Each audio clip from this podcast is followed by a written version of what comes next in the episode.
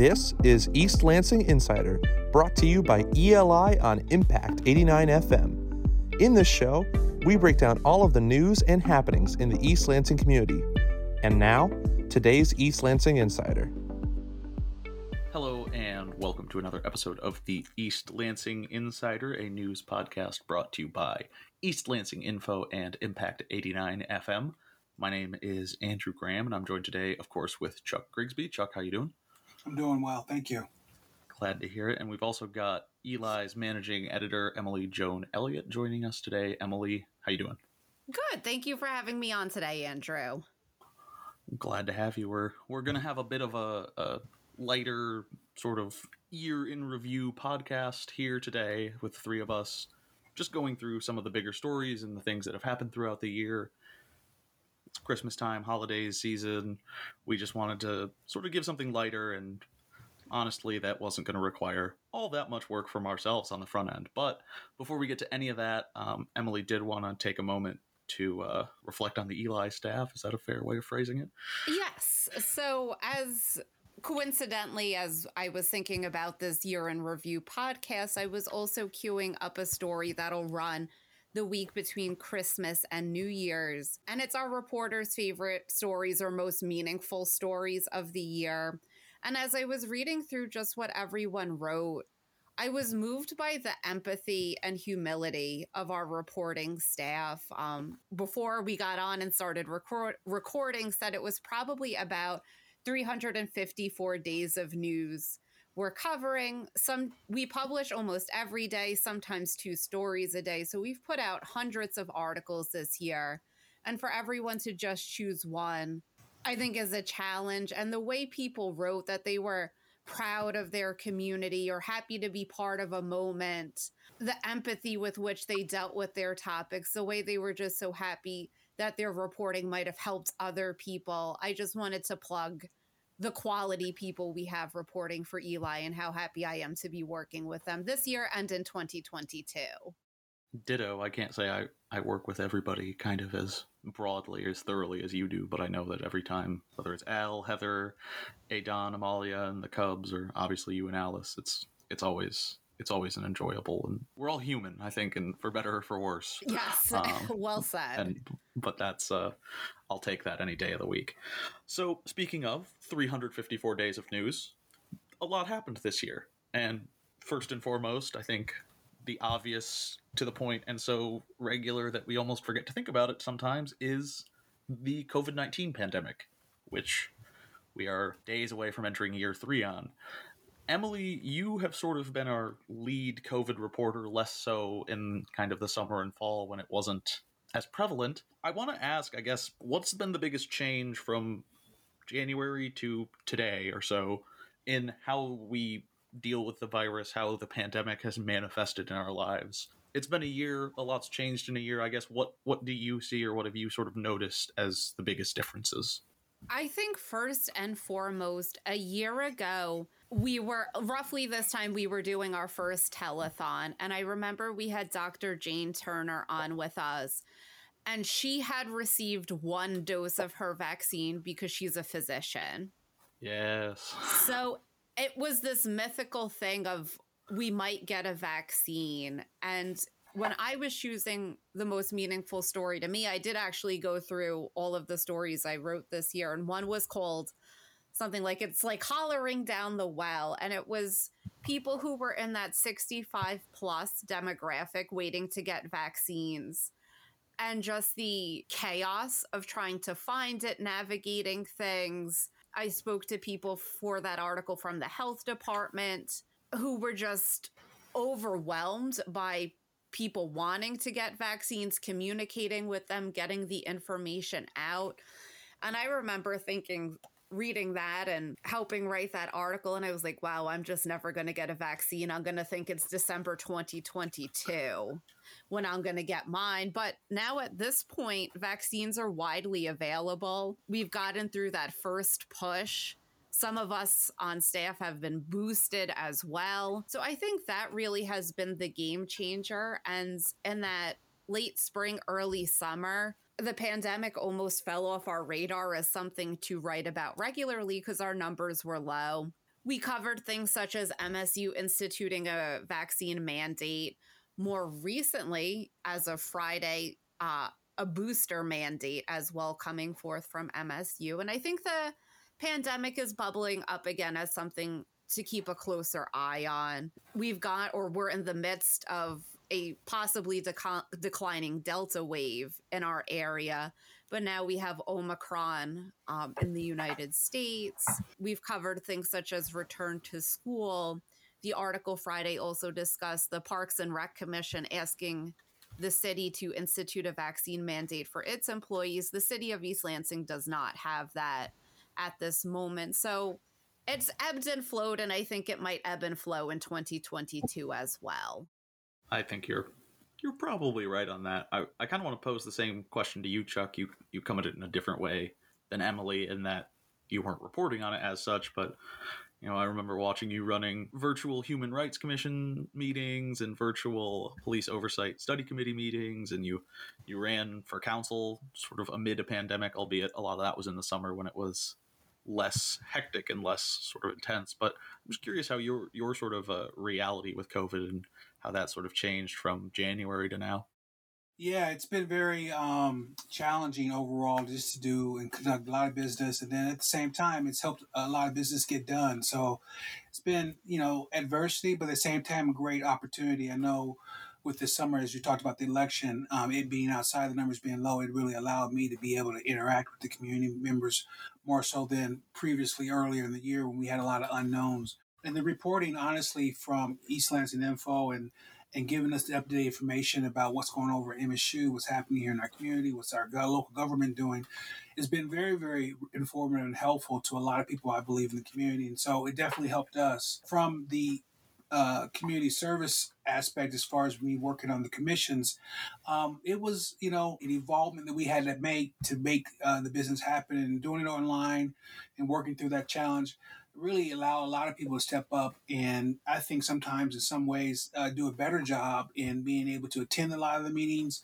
uh, take the content that we had available to us use the technology to our advantage and really get up to date with getting some business done in a different manner. So i think we all evolved somewhat in some degree.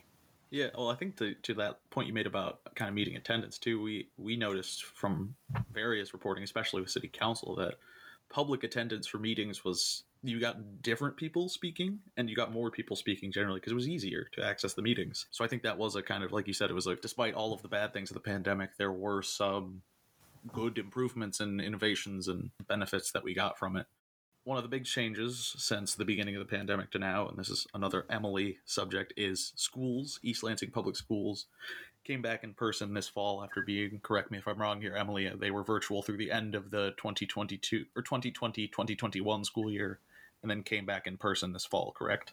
Uh, it's a bit more nuanced than that in the spring semester of the 2020-2021 school year there was an option to go in person so That's there cor- were that's right. hybrids so some of that what superintendent Dori Leyko has referred to as the safety lasagna of various mitigation methods being stacked upon each other and layered like a lasagna so i leave every school board meeting very hungry for some good italian Well, it's food dinner time too. yeah.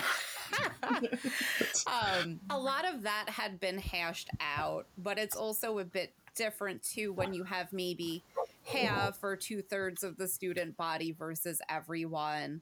There was an option, I think, to enroll in a virtual academy that was being run through Lansing public schools, and I don't think there was significant uptake on that, but I could be wrong. There are concerns about students wearing their masks properly there was an outbreak at Glencairn and other school buildings in the district have had COVID cases, but the numbers exceeded 20 at Glencairn, which was the most I had ever seen at one point in one building.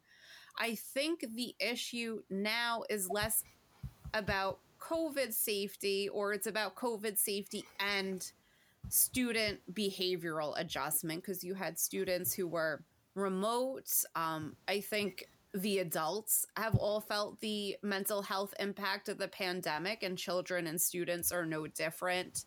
So, having to relearn in person interaction. And I had interviewed Dori for a podcast a few I mean, at this point, probably two months ago, not a few weeks ago. And something Everything's she, a few weeks ago Yeah. in my mind. in pandemic land, that's the truth. She had pointed out that, you know, students understandably need to be masked in school, but it also, children and adolescents are learning to read facial expressions and emotion and feeling, and masks obscure that and they're necessary. But even something like that is a new reality as students are coming back in person. Yeah, that makes sense. Chuck, I guess uh, you have a, a child of your own who goes to school. I guess what's that been like for, as a parent? I'm sure that is stressful, but also relieving in any number of ways. Yeah, I can answer that question a couple different ways as far as, you know, the kids finally getting vaccinated who were, what, 13 and under, to the mask um, mandates that the schools had, to the overall learning challenges when it comes to doing all the things online and having the hybrid situation come into play. And, you know, it really uh, personally affected us uh, in a way where my son does well with structures, does well with being in school and and as you talked about some of the facial expressions and ways that he learns visually, you know, it was really different. Now that he's back in school full time, uh, he has not complained about masks. He has not talked about students not wearing masks. Personally, I know when we first got going this beginning this school year, there was a couple of you know conversations we had about that, but it was very minimal. And I think, you know, with all the challenges that schools have on top of just being a school with the pandemic issues and mandates uh, when it comes to masking. I just think it's been a tremendous effort from a lot of different people to get it to work somewhat where uh, a lot of kids are, you know, not uh, getting uh, infected. Um, I did hear about the Glen Glencairn thing through the reporting, and that was very surprising. It's a small community. It's a great school, great people in there, and so for them to deal with that uh, was unfortunate. So, you know, with me, I, you know, I heard a lot of people in the community talk about where they had maybe a kid that was in fifth grade, fourth grade, and they had a kid in high school, and the differences in how that really affected their learning and their progress. And that's some of the stuff that I heard that really affected them. Right. I, I think about the keeping the masks on in school. Just if you ask any group of teenagers to do anything and expect a hundred percent hit rate, you're kind of foolish. And I, I think anyone who's ever interacted with a teenager, being one myself, I'm imagining a lot of the trouble with the masking is not even people, you know, willfully, I'm not wearing one, but it's down under the nose and hey, can you pull that up? And took it off to get a drink of water and forgot to put it back on. And it's just, like you said, Chuck, there's so much going on just to make it a school and then you add all the layers of the COVID precautions, and it's very impressive that it's that it's gotten going, and so far working pretty well. I'm, Emily, I think you can probably be a better appraiser of that, but it seems like fairly smooth so far. Yeah, Chuck said something and he really hit the nail on the head about just so many people giving their all in this situation, and that really is the truth. Yeah, I think that's true of unfortunately so many things have required so many people to give almost more than they can but that is the reality we face I just wanted on. to mention real Oh, quickly too, uh, when we're talking about people stepping up. I remember there was a time where we had this going on, and the school district, um, the community, they were stepping up. They were providing meals. They were having access for kids to come to eat and things like that. And I remember hearing and reading some of that in the reporting. I just, as a community, I just really was just thankful and happy about the people who did step up, who did the things when no one's looking. And it's just amazing how we were able to get through this together. Still dealing with it, obviously, but you know, dealing with it when we did uh, have the science behind a lot of it, the technology behind a lot of it, and we had a lot of unknowns. People were willing to step up and show out when it comes to really supporting each other. definitely so on to the the bigger unit of school in the area speaking of school and covid and town gown relations have been as they always are a frequent topic point of discussion. Msu and east lansing they're always going to work together but they're always somehow not. It's very fascinating to those who observe but i think the pandemic what it did is it put into pretty clear terms or a clear picture of what a lot of the tensions and a lot of the, the issues that are truly city and university and sort of require them to work together it kind of brought them to a head and i think covid really shined the light on that especially in the beginning where you had a bunch of students virtual but still living near or around campus or on it basically and partying all day and outside during a public health crisis where that's definitely a university problem because they're all here because they're from the university but it's also a city problem because it's a bunch of ostensibly East Lansing residents on city property. So I'm I'm just curious to ask you guys of sort of the what you've observed in the town gown ballet, I'll call it, throughout this year of COVID, and some of the the issues or the the maybe town gown issues that you guys have seen come to the surface or or get highlighted.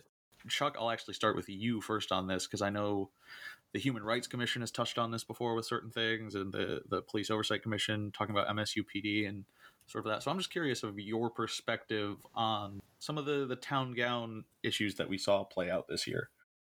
Yeah, you know, it's you know, it's a very great challenge because you can't really, in my humble opinion, police uh, behavior in a lot of ways when it comes to the mandates and the masking and to some of the behavior and, and how we want to be going forward as a city. And some of the issues we dealt with from the Human Rights Commission standpoint um, when it comes to our local law enforcement and some of the different things that went on at MSU when it comes to some of the racial uh, tensions that came about with some of the behaviors that were happening over there. Um, it really, I think, allowed a lot of people to kind of reform their policies, really look at what we have going on in our community and how we can be responsible and accountable for changing that. And I think this last two years, honestly, has been a great evolution of a lot of things getting done that's never been done here in the city of East Lansing. And that's a testament to a lot of people who've stepped up, as we talked about earlier, um, when it comes to that. I think our relationship with MSU has improved, um, unfortunately, due to the pandemic. I think we have an opportunity to extend upon that as far as our local government is concerned, collaborate, get on the same page, or at least have a seat at the table to understand uh, what they're forecasting for their community that combines with our community so we're one community going forward. I think that, that forecasting is a is a good word for it. Of just just to have an idea of what they're looking at and what they're thinking's coming next. Emily, similar question for you. What's what's what have you kind of seen or observed or think has maybe played out before us this year with the uh, town sure. gown relations?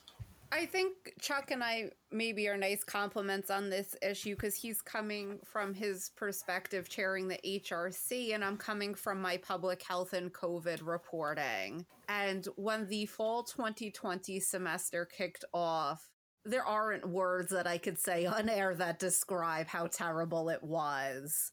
It was a mess. There were I don't want to misquote how many cases, but it did reach a point where the health officer for our county, Linda Vail, quarantined specific fraternity and sorority houses. Did you oh. say fall 2020 or 2020? Fall 2020. So over gotcha. a year ago, it want was. Want to make sure we're. Yes. I'm not mishearing that. Thank you. Um, really bad uh, COVID situation because the students were virtual. They were here learning. I think Andrew, you wrote an article about how you know, pretty much every apartment was rented up. I know there were a lot of complaints in the community at that to- time about loud parties every time of night or day because there was no strict schedule. I think some of that has died down, and there was an uptick in COVID numbers when the students came back, but it was pretty minimal. And I do think the vaccination and in person classes has seemed to help with some of that day to day drudgery in the relationship. I think, though, there have still been concerns about student behaviors, such as couch burnings after the UM MSU game and maybe you're better equipped to speak about that andrew. Yeah and that's one that's kind of it's been addressed in that there have been statements and things said about it but it's gone unaddressed insofar as i am not aware of anything that will occur differently going forward in response to that which is really what needs to happen not just people saying they care about doing something different. They actually, I think there actually needs to be a, a, laid out plan for what will sort of address that. So that's an area where Jessy Gregg, when she was still mayor, had called upon MSU rather strongly um, in sort of her last act as mayor to get it together in regard to students effectively rioting post game. And Ron Bacon sort of continued on the same tone, but we haven't really seen any action on it. And it's a tough one because MSU basically is in a position to say, well, there, yeah, there are students, but at that point, they're just a citizen of East Lansing doing something illegal in East Lansing. So East Lansing, you can charge them all you want. That's not, I don't think, an answer that a lot of people want to accept. And I think the real problem there too was not strictly that the couches got burned or that there were these fires on properties. That was a problem, but that the totality of it basically created traffic gridlock. And it was, you know, if you if a house had caught on fire, I don't know that a fire truck could have gotten there on time. that's the like real problem at play here and unfortunately that's an area where for all of the the gains that have been made and sort of the pandemic stuff and the vax mandate and just msu being a little more proactive on that and really they're taking some ownership in that regard in so far as the couch burnings and a lot of student behavior on campus off campus excuse me it does seem like it's going to be a lot of the same of the city going hey please step up on this and not much maybe happening Emily, you also touched on, you mentioned a story I wrote, but I'm not going to talk circular here, but about the housing and that all the apartments had more or less with the off campus, basically, when learning was going to be virtual, students ate up off campus housing so they could still live in the area. And I think that's a really, it's not kind of been addressed, and I don't know all that's going on behind the scenes, but housing has been a major issue in the city. And it always kind of surprises me when it never comes up as an issue that also kind of relates to MSU. It does, but not directly enough, I don't think, because in MSU brings in 50,000 people into the area roughly and mm-hmm. they're going to need to live somewhere and the city has this issue where there's not enough sort of mid-level accessible housing to you know young professionals or people starting a family but there's this excess and this growing excess of all this student housing so i think that's maybe an issue for the future that we might see play out more directly, but it's one that has played out sort of before our eyes. And I don't think it's, you can't just make MSU have fewer students, but the housing market is fundamentally driven in part here because of MSU, and it's to some extent causing problems for the city. And I'm just curious to see where that goes. Yeah, I could speak as maybe the demographic you're concerned or that there doesn't seem to be housing for any slant saying Um, someone in their 30s beginning a professional career. And one of my first stories I did for Eli back in 2020 was touring the Hub apartment building, which is near Kedzie and Grand River. And they were like, "Oh yeah, you know, we have a nice studio apartment that would look work for someone like you." And it it wouldn't in terms of finances. And I'll just speak anecdotally um, not an official study. A lot of my friends, it's cheaper to buy a house in Lansing than to pay rent in East Lansing, is what it comes down to. But I think this is a story we'll pay attention to in 2022 when the fall semester kicks off in August. The MSU sophomores will have to live on campus, um, but there might be some exceptions where they could live in fraternities and sororities and co op housing. So we'll see how that winds up playing out.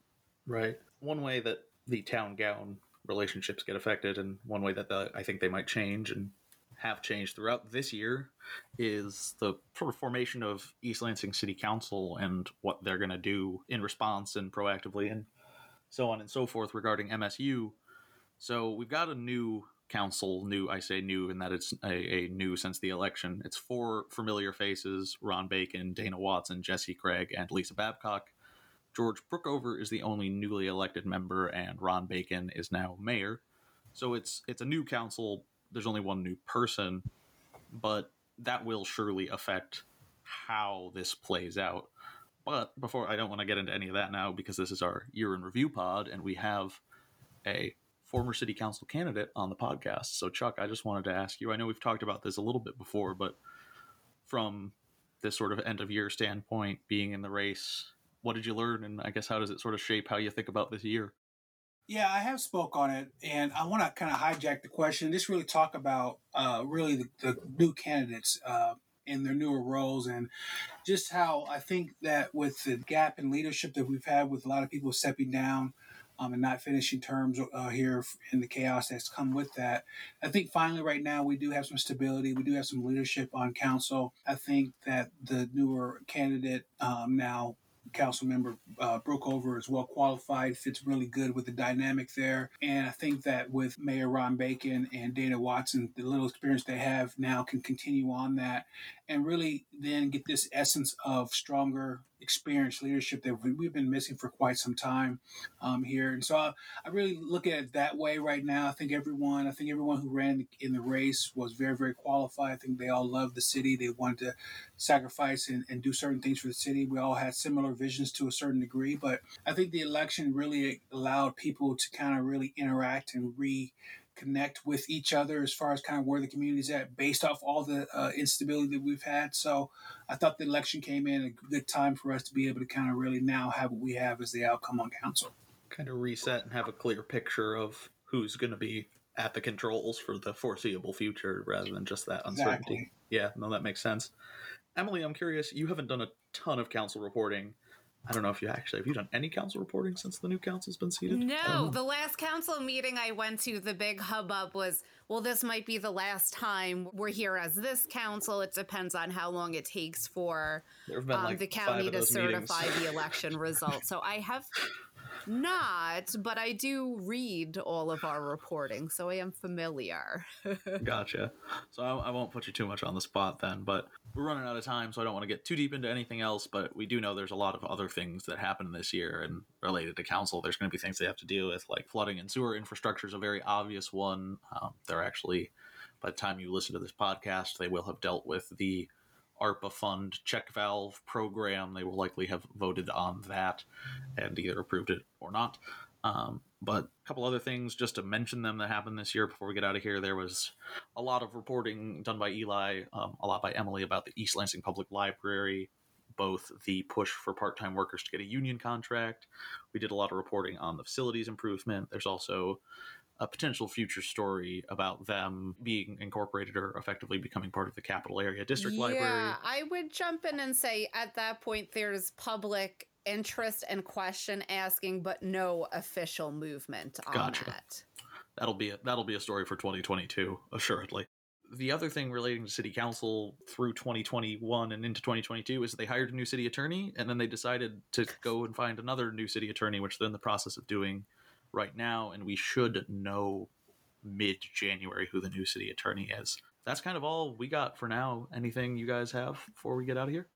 No, just real quickly that you know there have been some rumblings from some commissioners, volunteers for the city that uh, they're wondering if the, we should start going back to going virtual. So that may be something that is brought up here um, tomorrow in the council meeting. That's a good point, Emily. No, I just want to thank you both for having me on. This is my first time on the podcast since Chuck Grigsby has joined our reporting team, so it is it has been a pleasure. Thank you both. Thank you. Alice's husband Aaron joked that we should be Graham and Grigsby or Grigsby and Graham. I think that sounds like personal injury attorneys myself. we'll work on it. For Emily and for Chuck, I'm Andrew Graham, and this has been another episode of the East Lansing Insider. Thank you for listening. East Lansing Insider is brought to you by ELI on Impact 89 FM. We are on the web at eastlansinginfo.news and impact89fm.org. Thanks for listening.